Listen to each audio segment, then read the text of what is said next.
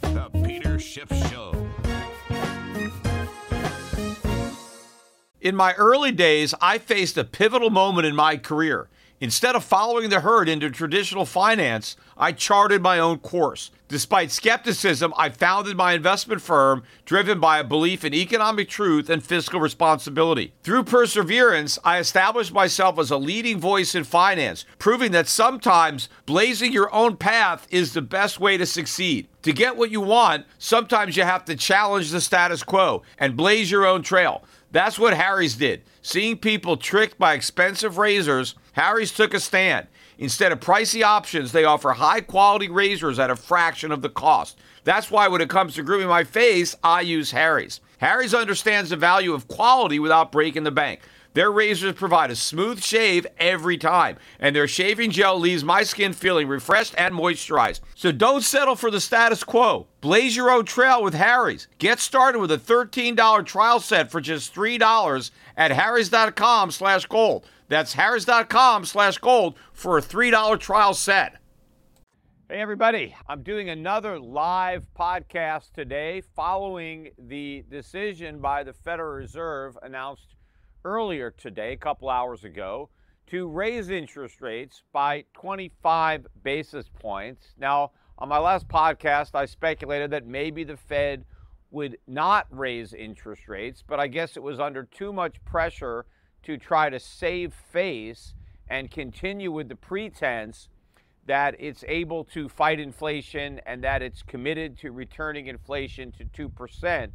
And so it didn't want to seem as if it had veered from that goal. So despite the current financial crisis, and again, nobody wants to call this a financial crisis. They want to call it a banking crisis, if they even want to call it a crisis. But what was the two thousand eight financial crisis? It was a banking crisis. It was about banks failing because they had bad loans. This is also a financial crisis because it's starting in the banking sector. I think everybody is reluctant to call a spade a spade here. They don't want to say this is a financial crisis because they don't want to draw any uh, connections or comparisons to what happened in two thousand eight. After all, that's not supposed to happen again, right? Because the government fixed everything, so it wouldn't happen again. No, the government broke everything even worse, guaranteeing that not only would it happen again, but that it would be worse. That's what I was saying from the beginning, and I will be proven correct on this, as I am being proven correct on a number of other uh, forecasts that I've made over the years. But I think Powell kind of felt that the Fed had committed itself to a hike, and they were going to hike. They did the smallest possible hike, a quarter of a percent. Uh, now we're up to five percent, I guess. The Fed funds, four and three quarters, five percent is the new range. And this is probably the end of the cycle, because what Powell did acknowledge, particularly in a Q and A, where he went out of his way to make the point that they have relaxed their forward guidance. In fact, and I'm kind of jumping ahead of myself a little bit, but during the Q and A, one of the reporters asked Powell if they had considered a pause. And Powell answered, yes, we did consider it, but we decided to reject that consideration and hike anyway. But he said we wanted to telegraph our, you know, concern or whatever word he used through our forward guidance, by tweaking the language such that the next rate hike is not as sure, that it kind of reflects all the uncertainty out there. So what Powell did this time is he opened the door to no more rate hikes. And so now that he's opened that door, I think the markets are going to rush in and assume that there are no more hikes. But I think what was a big problem for the market, which ended up down. The Dow was down on the low of the day. It closed down over five hundred points at five hundred thirty points. That's a one point six three percent decline. NASDAQ held up a little bit better, down one point three four percent. The Russell two thousand, though, the weakest of the indexes, down two point eight three percent. And, you know, look at the Cathie Wood, ARK Innovation, down four point eight percent.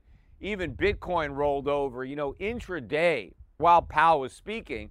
Bitcoin almost got to twenty-nine thousand. I think it came within spitting distance of that milestone and then rolled over and crashed below twenty-seven thousand. It got down to twenty-six thousand seven hundred, around there. As I'm recording the podcast, Bitcoin has uh, retaken the twenty-seven handle. It's about twenty-seven thousand three hundred. But all the risk assets sold off late in the day. Uh, a lot of the crypto-related stocks got clobbered at the end of the day. And I think a catalyst for that late-day sell-off, and, you know, at one point, I think during the Q and A, the Dow might have been up three hundred points. It made a new high while Powell was talking. But I think what Powell said at the end of his press conference was a catalyst for the sell-off. I mean, maybe it would have happened anyway.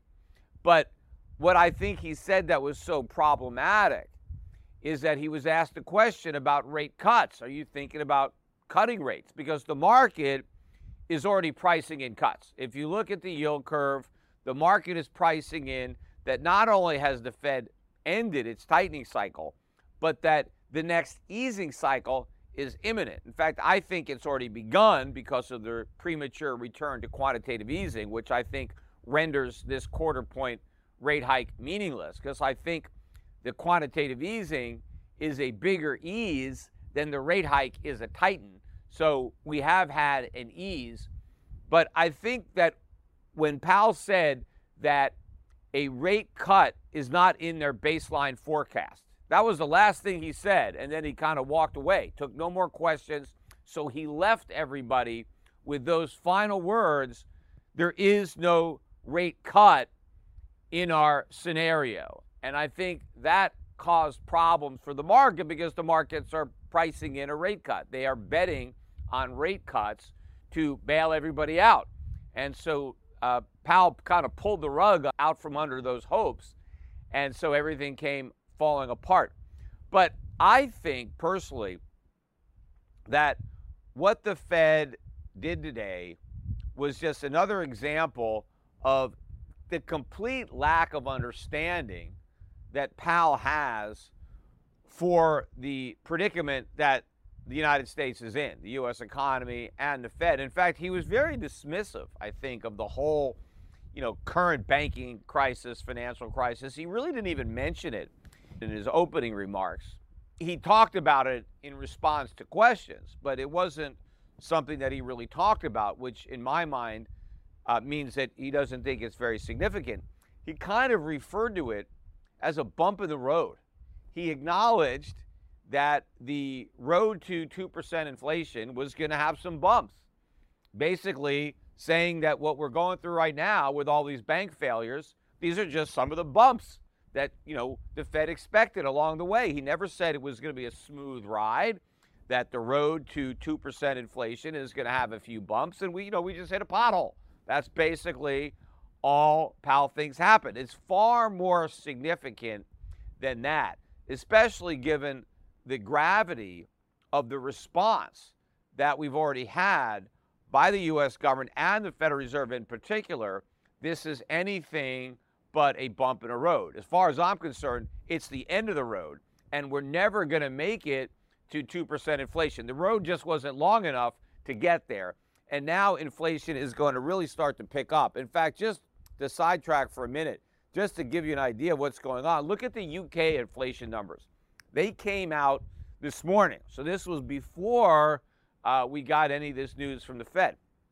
And the expectation, I think, was for the inflation rate in the U K to decline in the year-over-year rate. So they were looking for uh, inflation to pick back up.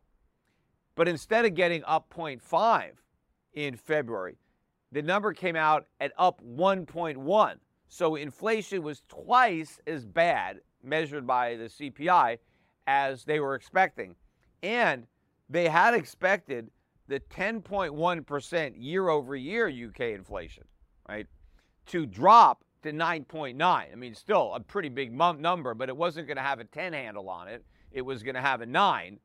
But instead of dropping to nine point nine, it rose to ten point four. So inflation in the U K is no longer getting better. It is getting worse when you've got one point one percent surge in one month and you got this year-over-year rate of ten point four. Where are interest rates in the U K? four percent. That's where the Bank of England has interest rates. four percent interest rates, ten point four percent inflation. Do you think that four percent rate is going to do anything about ten point four percent inflation? No. In fact, it will do something. It will contribute to making it worse. Because how do you respond to ten point four percent inflation when interest rates are only four percent? Well, you go out and borrow money and spend it because your debt is being wiped out through inflation. You are being encouraged to borrow and spend by the Bank of England. So they are encouraging behavior that will exacerbate the inflation problem that they are pretending to try to solve. Of course, they can't actually solve it because then they'll have an even bigger political problem on their hands right away as everything comes collapsing down, just like, you know, the pension system did. Everything would come collapsing down. You know, a lot of people are trying to say, well, you know, Silicon Valley Bank, they're just a bunch of idiots. You know, this is just a, a isolated example where you had a bunch of really dumb people doing these really dumb things. This is not an isolated situation. And the stupidity was at the Federal Reserve. In fact, it's also at Congress. You know, I, I, it's laughable that you see congressmen or congresswomen uh, pointing to these execs at Silicon Valley Bank and saying, how could you guys have been so dumb? How could you have loaded up on long-term treasuries and mortgages knowing that interest rates were going to go up?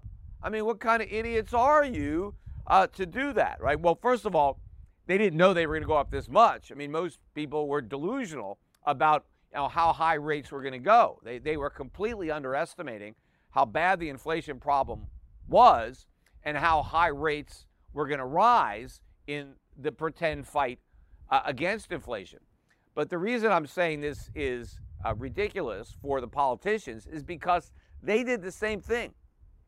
The Treasury Department, and this is not just under uh, Biden, but this is under Trump, this is under Obama, uh, this was under Bush. It started under Clinton. That's when it started. It was the uh, a shortening of the maturity of the national debt, but it was particularly ridiculous when it happened under Obama and then Trump and then finally Biden, where you had this gift where you had zero percent interest rates and you had long-term interest rates, you know, one, two percent, you know, ten-year, thirty-year treasuries. You would have thought that if the Treasury was smart and if men and women in Congress were smart, they would have been urging the Treasury to do this. But they should have taken advantage of those record low long-term interest rates to refinance the national debt with thirty-year bonds and lock in these really low rates, you know, kind of like a homeowner locking in a fixed thirty-year mortgage because they were so cheap. But no, the U S government did the opposite of that. They decided to opt for a ninety-day ARM. They decided to continuously shorten the maturity of the national debt and finance the whole thing with T-bills because they wanted to take advantage of the twenty-five basis points that they paid to borrow for a year or ninety days. They didn't want to pay an extra one hundred or two hundred basis points to lock in these low rates. And so now the U S Treasury has the same problem that Silicon Valley Bank had. It now has all this debt that it took on at twenty-five basis points that's now maturing, and it has to roll over at five hundred basis points. So the U S Treasury is even more broke than Silicon Valley, and so is the Fed. The Fed's balance sheet looks just like Silicon Valley Bank's balance sheet. It's also loaded up with long-term government bonds and long-term mortgages. Everybody made the same idiotic mistake. It doesn't make any sense. It's not fair to try to single out uh, Silicon Valley Bank and say, well, these guys were just woke and politically correct, and so that's the only reason they did this. The whole banking system made the same mistakes. These were just the banks that fell first because they had this huge uh, a, a group of uh, uninsured accounts. They had large depositors that quickly tried to get their money out. But all these banks would fail. And in fact, eventually, even the small depositors are going to want to get their money out too, because it's not going to matter that their deposits are insured, because the insurance doesn't cover inflation. And so when people want to avoid inflation, they got to get their money out of the bank and do something else with it. The problem is the banks don't have it because they've already committed it to long-term mortgages and government securities. And so you can't get your money out of the bank unless the Fed prints it, which means it's going to have even less value when you finally get your hands on it.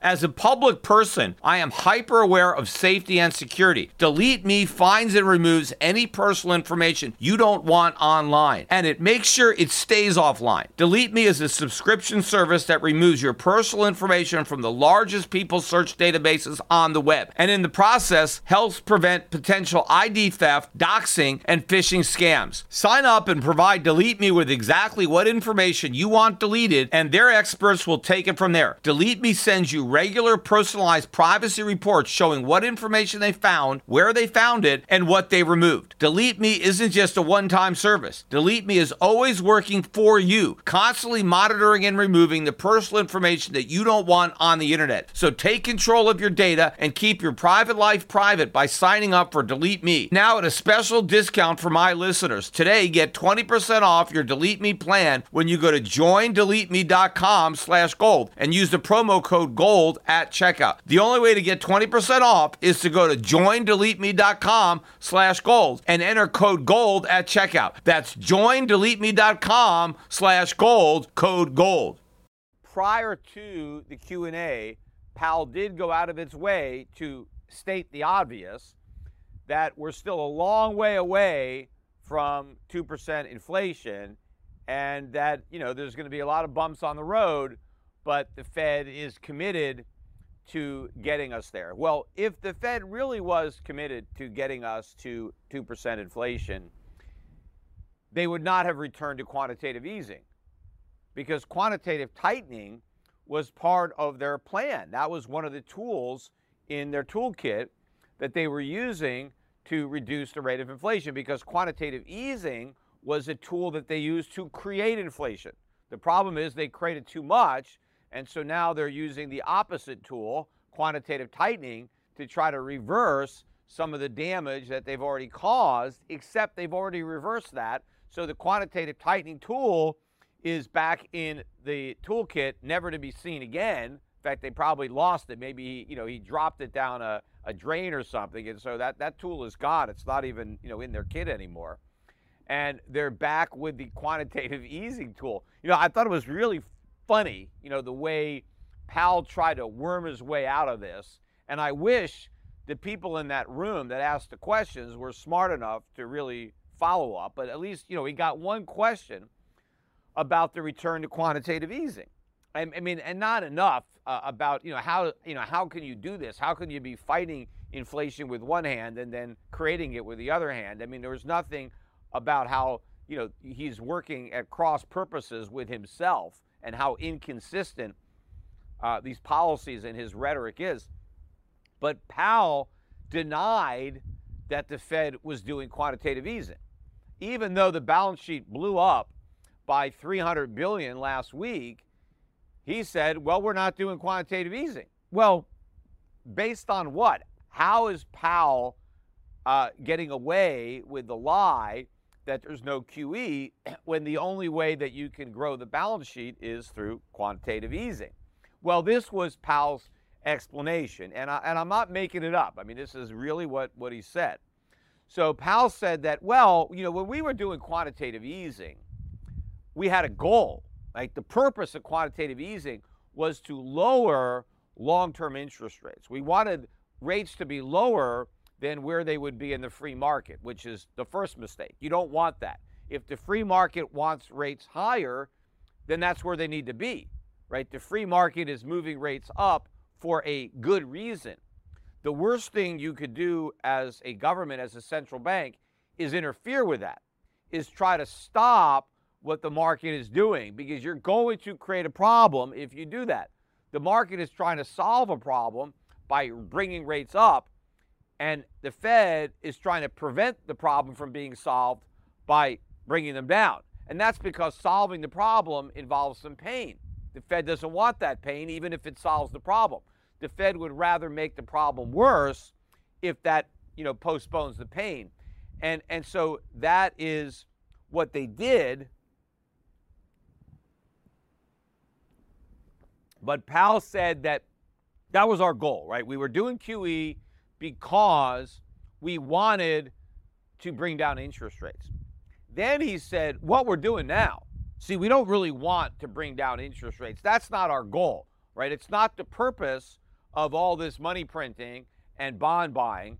Our, our purpose is not to bring down interest rates. Therefore, it doesn't qualify as quantitative easing. That's it. That's what the guy actually said. So in other words, if we're doing Q E because we want to, well, then it's Q E.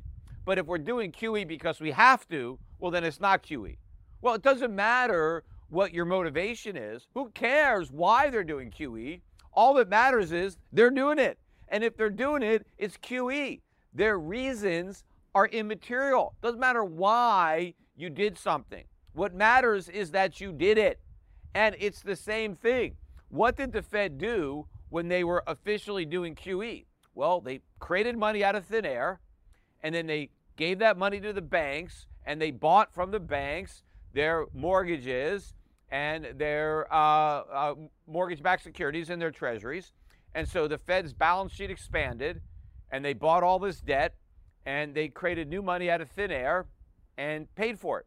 What are they doing now? Doing the same thing. They're going to the banks. The banks are giving them their mortgages and their um, treasuries, except the Fed is not paying a fair market value for those securities. The Fed is actually overpaying. The Fed is saying, oh, is the market for that bond seventy cents? Oh, we'll give you a dollar. The banks are actually getting a better deal now than they were back then, because back then, the Fed was buying the bonds at the market rate because the bonds were all at premiums, right? Because rates were so low. Now, because rates have moved up so much, this quantitative easing is actually worse because they're overpaying for the bonds.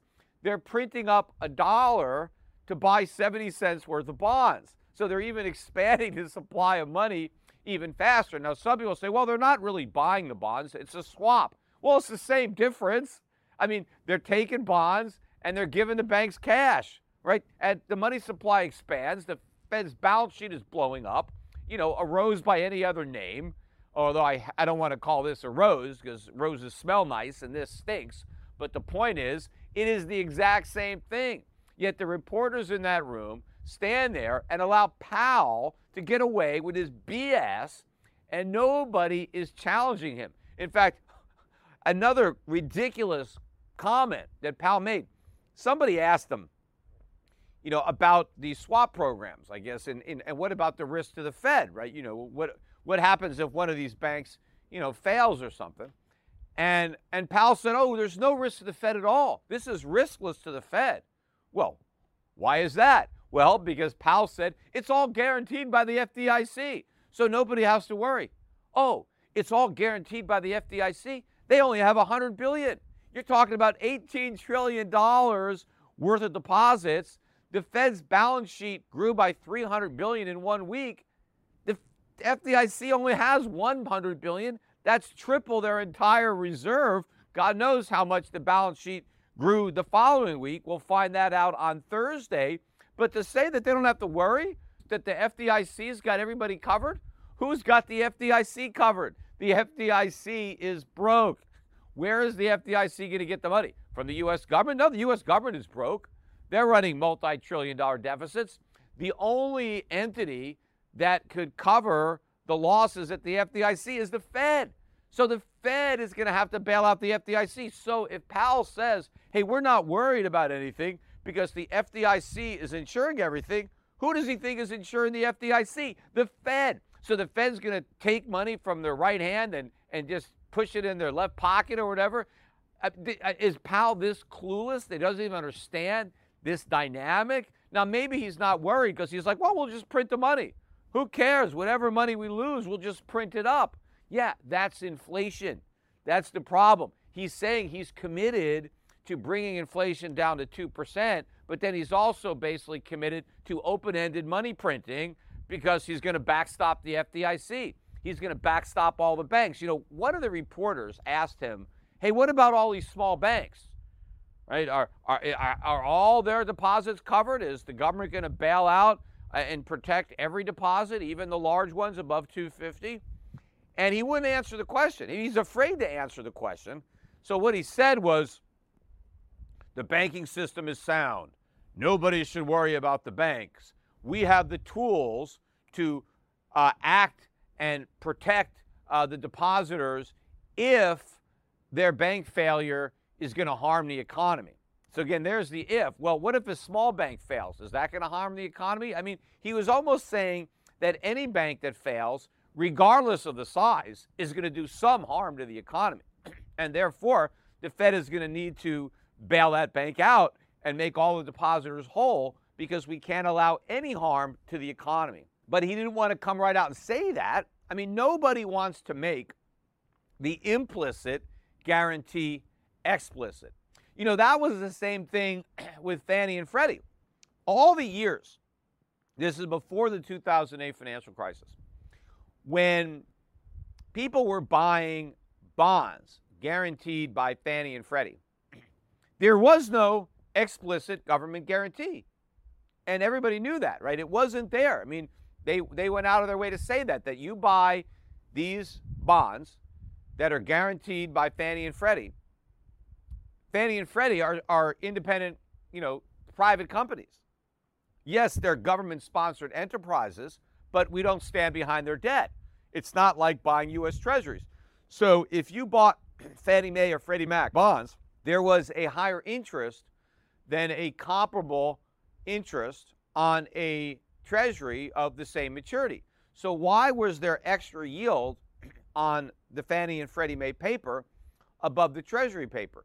Because the Treasury bond had the explicit full faith and credit guarantee, and Fannie and Freddie bonds did not. So you were still taking a risk. Now, maybe what some people were betting was that at the end of the day, the government would never let them fail. And they were right. The government didn't let them fail, and that was a mistake. What the government should have done when Fannie and Freddie went bankrupt is they should have allowed all the people who had enjoyed the extra yield by buying those bonds rather than Treasuries, which were safer. But no, they took the risk, and they got the higher yield as a result. The government should have let the bonds fail. They should have allowed the people who owned Fannie and Freddie paper to lose their money. Instead, everybody was made whole. The government turned the implicit guarantee into an explicit guarantee. And I think they're doing the same thing or making the same mistake with the banking system. And they want to ensure everybody that this complete house of cards system that the government has created, not the free market, the government created this. The free market would never have a banking system so unsound. You know, I keep hearing everybody saying, we just need more government regulation, right? We just need more regulators to make sure the banks uh, don't screw things up and do bad things. The regulators are a bunch of idiots. You're, you're never gonna get sound banking if you leave it up to bureaucrats Uh, doing the regulation. In fact, they're very likely to get bought off. They're going to get bribed or something like that. Even if they are smart enough to see a problem, they'll, they'll, they'll take some money under the table to ignore it. The only way that you're going to get a sound financial system is if the free market is in charge. You need real money, right? Gold and silver, real money. You can still use paper as long as it's backed up by real money. That's fine. But you also need to have the depositors worried about the risks that they take when they put their money in a bank. because otherwise they're not going to give a damn. And if the customers couldn't care less what the banks do with their money, why should the banks care? Nobody cares. That is the moral hazard. You can never get away from that. The best way to have capitalism work is with capitalism. So you have a free market, then you have to allow it in banking. Banking is not some special thing that needs to be socialized because the free market can't handle banking. It's too complicated. We need the government to do it. Look, if the government is so smart that they can do banking better than the free market, then what about everything else? Why doesn't the government grow the food? After all, farming has got to be a lot more simple than banking. So if these government geniuses are so smart that they could bank better than the private sector, then why can't they farm better? Why can't they do everything better? Why don't we just have the U S government do everything and then we'll be like Cuba, right? Well, because it doesn't work. When the government grows the food, you starve. There's no food, right, when you put the government in charge of food. Well, when you put them in charge of banking, it's not any better. You get what we've got now, which is a complete house of cards that is in the process of collapsing. And the only reason it's not is because they can prop it up with inflation. But what does that guarantee? That guarantees that the money in the banks is going to lose value, right? The government can only guarantee that your money is there. That's all they can do. Yes, they have a printing press and they can guarantee that whatever money you have in the bank, it'll always be there. What they can't guarantee is that that money will buy anything, because it may buy nothing. And what good is having millions and millions of worthless dollars and you can't buy anything? Because if you don't think that can happen, you are wrong. Anyway, let me get back to uh, some of the stuff from the Q and A. Um, yeah, someone asked him if he was worried that the rate hikes would actually contribute to making the banking crisis worse. And he basically said no, that, that he wasn't worried about that because we have the tools, right, to counteract that, which is quantitative easing. So even if we force more banks into insolvency and they fail, well, don't worry, they're not going to have to fail because we're just going to take all their paper off their hands and we're going to do more of this not Q E, right? We're just going to expand our balance sheet. In fact, somebody asked them, you know, are you still planning to continue with your quantitative tightening program? And he said yes. How can he say yes? He's already abandoned it. You can't tighten and ease at the same time, right? I mean, may, maybe if Powell wasn't doing quantitative tightening, maybe the balance sheet would, you know, would have grown by three hundred fifty billion instead of three hundred billion. I don't know. But if your balance sheet is growing, then you're not doing quantitative tightening, right? I don't care. Maybe Powell, it's all about intentions. Well, you know, we're going to count it as quantitative tightening because that's what we really wanted to do. The fact that we did the opposite of what we wanted to do, well, that's immaterial because all that counts is what we intend, right? What actually happens, well, you know, that's that's not our problem. All that matters is what we wanted to happen, and we wanted to do quantitative tightening, so we're going to count it, right, as quantitative tightening. Um, here was a really um, ridiculous point, again, that Powell made. Somebody asked him, do you need help from the government with fiscal policy? You're trying to fight inflation. Do you need help from the government? Obviously, this is a Republican reporter because only the Republicans ask questions like this because they're, you know, implying that, you know, we need to cut spending, right? The Biden administration is spending too much money, like the Trump administration didn't spend too much money either. But it's a good point, and I'm glad that that somebody made it. So he asked Powell, do you need help? And Powell said, well, we don't give advice to Congress, so I'm not going to say anything. What kind of cop-out is that? And what do you mean you don't give advice? What is your purpose of being there? Why do we even have a chairman of the Federal Reserve if he can't give advice to a bunch of idiots uh, who were elected to serve us in the Senate and the House of Representatives? If he's supposed to be so smart, right? Everybody says, oh, this is one of the greatest economic minds that we have in this country. After all, that's why we elevated him to the position of Fed chairman, right? He's like an economic god, right? Well, can't you just share some of that wisdom with all the peons in the Congress? I mean, wh- why keep it all to yourself? I mean, they're saying, whoa, we're independent.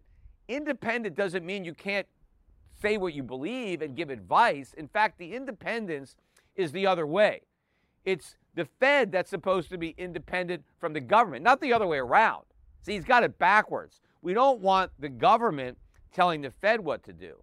But it's okay if the Fed tells the government what to do, because the Fed is the one that's supposed to be above the political fray.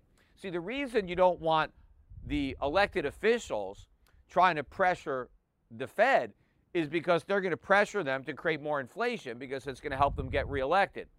But the Federal Reserve Chairman is not worried about the polls, right? He doesn't have to get elected uh, by a bunch of morons who vote, right? So apparently the Fed Chairman could be above that fray, and he can do what's in the interest of the country, which includes educating the congressmen and the senators who are clueless about economics. Because if you're the Fed Chairman and you've identified that inflation is a huge problem, it's your biggest problem, and you said that it's causing misery, and if a bunch of congressmen and the President of the United States are saying the same thing, inflation is too high, we have too much inflation, right? We really got to bring the rate down, right? So you hear all this, you know inflation's a big problem, yet you see the government making that problem worse by running bigger budget deficits. Isn't it incumbent on you as the Fed Chairman to say, hey, you idiots, you're making the inflation problem worse. You're complaining about inflation, and then you're creating inflation, and you're making my job as Fed Chairman much harder. What I need out of you is spending cuts. You guys need to cut spending and reduce these deficits. Otherwise, I got no chance of bringing inflation down to two percent. That's what he should say, but he's copping out. Why? It's bullshit for him to say he can't give advice to Congress, because he did give advice to Congress under COVID. He advised Congress to run bigger deficits, to spend more money, and said, don't worry, I got you covered. I'll print whatever you need. You know, so he was willing to tell Congress what to do when he was telling them what they wanted to hear, which is spend more money, and you got the green light. They always want to spend money, right? But when it came time to telling Congress what they have to hear, which is stop spending money, you spend too much, that's why we got inflation, so you got to rein this in, you got to cut this spending. Now all of a sudden, no, no, I can't give them any advice, I got to be independent. Ridiculous. In fact, what does he think these press conferences are about? Or in particular, when he has these uh, Humphrey Hawkins testimonies, he goes up to Capitol Hill, he sits there in front of the House and the Senate, and they talk to him and he talks to them. He's there to give them advice, to tell them if they're doing stuff that's wrong, that's that's that's causing a problem. He's not there just to be a rubber stamp and just not point this out. This is absurd. He just does not want to criticize anything the government does. In which case, what the hell is the purpose of having an independent central bank if they won't criticize the government? That that shows you they're not really independent. If they're afraid to be critical, they're not independent. They are basically kowtowing to the government, the Biden administration, and they refuse to utter one critical word about that uh, administration. In fact, what Powell said about fiscal policy is like, hey, we just take whatever we get. You know, we take whatever the fiscal policy is. We don't want to put any input into it, right? We're just going to swing at any pitch. Like, we don't care. You know, it's like low and outside. I mean, we don't, we're just going to we're just going to keep on swinging, even though, you know, we're going to miss the ball because we can't even reach it. We don't care. We're not going to tell Biden, hey, you know, a little to the left, a little higher, you know, you're way off the plate, right? No, no, no. We're just going to swing at whatever, you know, crazy ball the president throws our way, right? That is ridiculous. Why would you do that if you know you're going to get a wild pitch? I mean, hey, come on, you know, we're trying to fight inflation here, a little help. That's what he should be saying. This is all B S, and none of these reporters said anything about it. I mean, partially because they don't even understand economics or finance, and, you know, they're financial reporters. So if they're so clueless, imagine everybody else. You know, I was listening to some guy, I don't even remember his name, on C N B C today, and he was talking about what's happening in the banking sector. And he said, look, this is not anything like two thousand eight. Now, we don't have anywhere near the problems that we had that were so obvious in two thousand eight, right? I'm listening to this guy talking about these obvious problems that we had in, in two thousand eight. I can tell you firsthand, they were obvious to me and maybe a handful of other people, but they weren't obvious to anybody else. They certainly weren't obvious to anybody at the Federal Reserve. They weren't obvious to any of these mainstream economists on Wall Street or in academia. I mean, sure, years later, with the benefit of hindsight, oh yeah, they were obvious. But in real time, no, no, no, they were not obvious, because I was trying to point them out, right? I was pointing out the obvious to so many people. And what did these people say? They laughed, they made fun of me, this is crazy, there's no way, right? It was obvious, but they didn't see it. The same thing is happening now. All the stuff that everybody is in denial about right now, believe me, in five years, those same people are going to be talking about all these obvious problems that we had in twenty twenty-three. But again, they're not obvious in twenty twenty-three. Just like the two thousand eight problems weren't obvious until years later. Now, they were obvious to the people who actually understand economics, but for the, to the vast majority of people, including everybody at the Federal Reserve who don't understand economics, they weren't obvious. Now, I don't even remember what this guy's name was, so I don't, I can't say for sure what he was saying in two thousand eight, but most likely these obvious problems weren't obvious to this guy either, because if they were, he would be able to recognize the same problems right now, but he doesn't. And so he's going to have to wait until everything collapses, and then he'll just somehow have selective memory. Oh, yeah, those problems were really obvious. They were not. Um, yeah, I think those are, that's basically the, the notes that I took down uh, of the podcast. But my overall impression of it was Powell was greatly minimizing the gravity of the current situation, similar to the way the Federal Reserve initially minimized what was going on in subprime, trying to, you know, paint a rosy picture, trying to reassure everybody that there is nothing to worry about. But I can assure everybody that there is a lot to worry about, that the Fed is just as correct today as they were in two thousand seven, early two thousand eight, with respect to their willingness to dismiss the obvious signs of a major crisis. And in fact, you didn't even have to wait for the signs. It was obvious because of the Fed's monetary policy. You can't keep interest rates at zero for more than ten years and not expect to have created an enormous problem. And to expect that that problem is limited to the banks is laughable, because the entire economy was impacted by artificially low interest rates. Let's say over the last ten years, interest rates should have averaged, I don't know, say seven percent. I don't know what they should have averaged. We'll never know. But we do know that what they would have averaged without the government was significantly above zero. But whatever the rate should have been, it was much, much lower than that. And so we had ten years of economic mistakes. And obviously, the biggest mistake that everybody made, you know, from the average guy with, with, with a car loan, right, to the U S government with its national debt, and of course, in between is going to be like Silicon Valley Bank and everybody else. But everybody took on too much debt. U S corporations, where did all that money come from? To finance all those share buybacks, because it didn't come from earnings, came from debt. Why? Because the debt was so cheap. In fact, that was one of the things that everyone was saying. The money is so cheap, let's borrow it. The government was saying that. Now's the time to borrow because it's so cheap.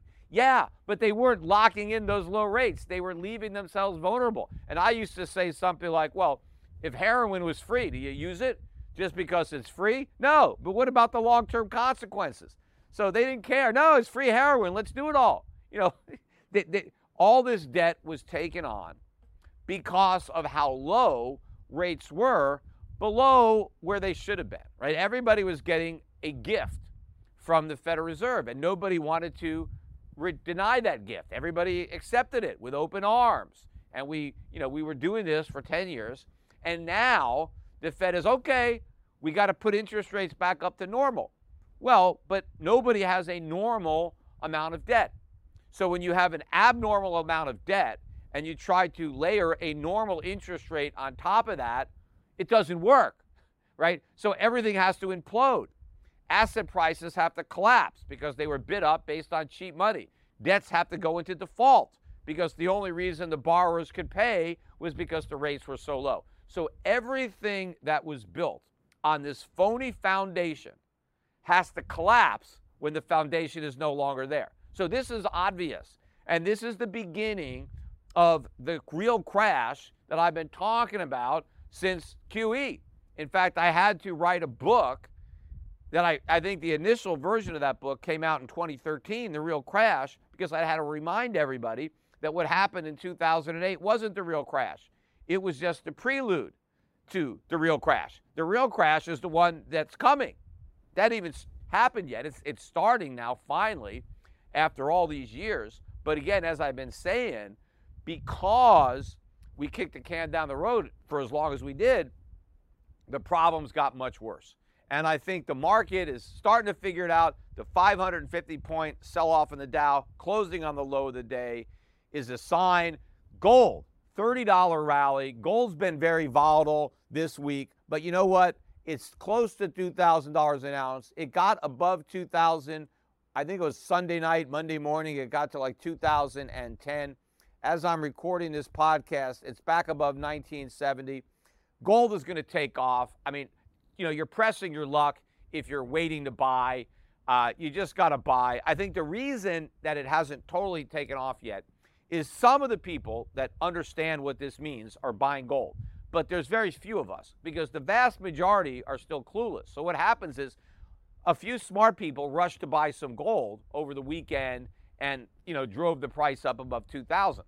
But then a bunch of idiots saw the price above two thousand and said, oh, let's sell gold. Look, it's way above two thousand, right? Because these idiots don't understand what's actually going to happen. So, you know, the good thing about this crisis, and, you know, not that there's many good things, but one of the good things is that the idiots are going to lose a lot of money. And the smart people are going to make money. Just that there's not that many smart people. There's just mostly a bunch of idiots.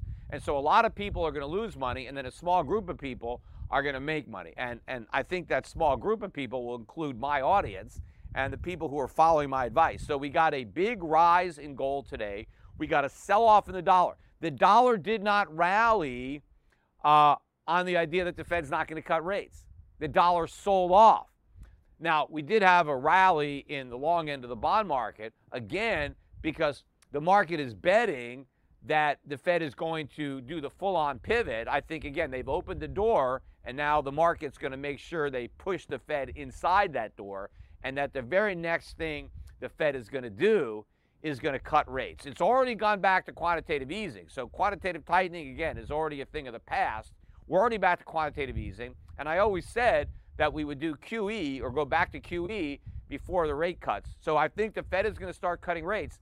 I don't think they're going to be able to get down to zero again. I mean, they, they're probably going to want to, but inflation is going to be so high that they're going to start cutting rates, and then they might have to start raising rates, but that's going to do no good because they're going to be so much further behind the curve by the time they try to pivot again uh, that we're just going to have a full-blown currency crisis on our hands. But before that happens, call up Schiff Gold. Get your gold and silver. Go to Europac uh, uh, Asset Management, Europac dot com. Talk to my advisors. Get your portfolio prepared for what's going to happen because it's not going to look like two thousand eight where foreign stocks went down because the dollar went up. The dollar should come crashing down as the market is already showing you, and you need to take refuge in these foreign assets, not only to escape inflation, but to escape a weak dollar. And you want to focus on the exact type of stocks that we own at Euro Pacific Asset Management because these are the stocks that I have specifically put into the portfolios because they are better positioned to weather this storm. The one thing you can't own is paper. When the U S government, when the president, when the Federal Reserve chairman tells you not to worry, your money is safe at the bank, what's the first thing you do? You better start worrying because none of your money is safe at any bank. So before it loses its value, withdraw it and do something responsible for it. And again, I'm going to do another live Q and A uh, immediately following uh, this live podcast on Locals again, Schiff Premium. So if you didn't sign up over the last few days and you want to take part in the follow-up to this and the Q and A, you got to join me on Locals. Go to Schiff Radio slash Premium and sign up. Again, it's just five bucks a, a month, and you know, pretty soon five bucks will be like one buck uh, because of massive inflation. So you might as well sign up. There's a lot of good content to follow. So I'll see you there. Bye for now.